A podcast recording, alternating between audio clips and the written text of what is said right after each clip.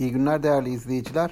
Endeks bugün de 109 bin seviyesinin üzerinde bir kapanış gerçekleştirdi ve böylece birkaç gündür dikkat çekmiş olduğumuz 106-109 bin aralığındaki boşluk e, kapanmış oldu. Bundan sonra artık piyasa daha e, biraz daha riskli bir bölgede diye kabul edilebilir bu fiyatlarda.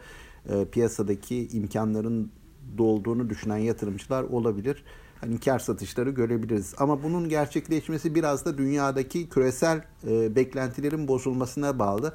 O tarafa baktığımızda hiç bu yönde bir işaret yok. Bugün ABD borsaları çıkışlarına devam ettiler. Bizde de zaten kapanışa yakın e, bir miktar borsanın tutunması sanıyorum ABD piyasalarındaki bu alım iştahının devam etmesiyle ilgili. Şu an itibariyle genelde Amerika'da endeksler %0.5 ile %1.5 arasında artıdalar. Hani e, bu bir kıyaslama yapmak gerekirse Covid-19'un e, sonrası yaşanan Covid-19 öncesi yaşanan en yüksek seviyelere e, çok büyük oranda yaklaşmış durumdalar ABD endeksleri. Şöyle bir bilgi vereyim. E, Dow 30 endeksi bu seviyenin yaklaşık yüzde 10 kadar altında şu an itibariyle en e, zayıf performansı gösteren endeks konumunda. S&P 500 sadece %2 altında. Nasdaq bir miktar üzerine çıkmış durumda e, Covid-19'dan önceki seviyenin. Peki niye böyle oldu? Hani bunu da birkaç gündür e, daha detaylı, daha güvenli bir şekilde telaffuz etme imkanımız oldu. Piyasalar artık e, bu ekonomilerdeki e, büyümenin sorunsuz bir şekilde yeniden başlayacağına inanıyorlar. Bir süre piyasalar e, bu toparlanmanın U şeklinde mi V şeklinde mi olacağını tartıştı. Bu konuda e, görüş ayrılıkları vardı. Son dönemde bu toparlanmanın V şeklinde yani kısa süreli olacağına olan güven artmış durumda. Bu ekonomilerden gelen PMI endekslerinde de e, olumlu bir e, tablo ortaya çıkınca daha da güçlendi son dönemde. Biz de bu iyimserlikten faydalanıyoruz açıkçası.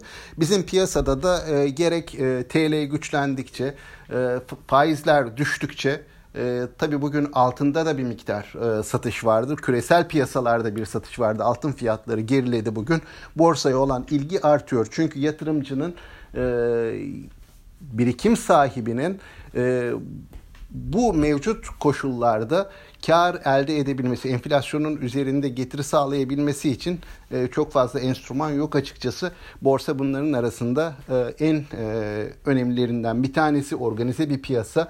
Hani dolayısıyla yatırımcı piyasaya gelmeye devam ediyor. İşlem hacimleri yüksek. Yabancı satışları bir noktaya kadar piyasayı engellemişti. E, şimdilerde yabancı satışlarının da bir miktar e, sakinleştiği görülüyor. Böyle bir ortamda yerli yatırımcının getiri beklentisi borsayı yukarı yönde taşıyor. E, bu piyasada sert satışlar olabilir mi?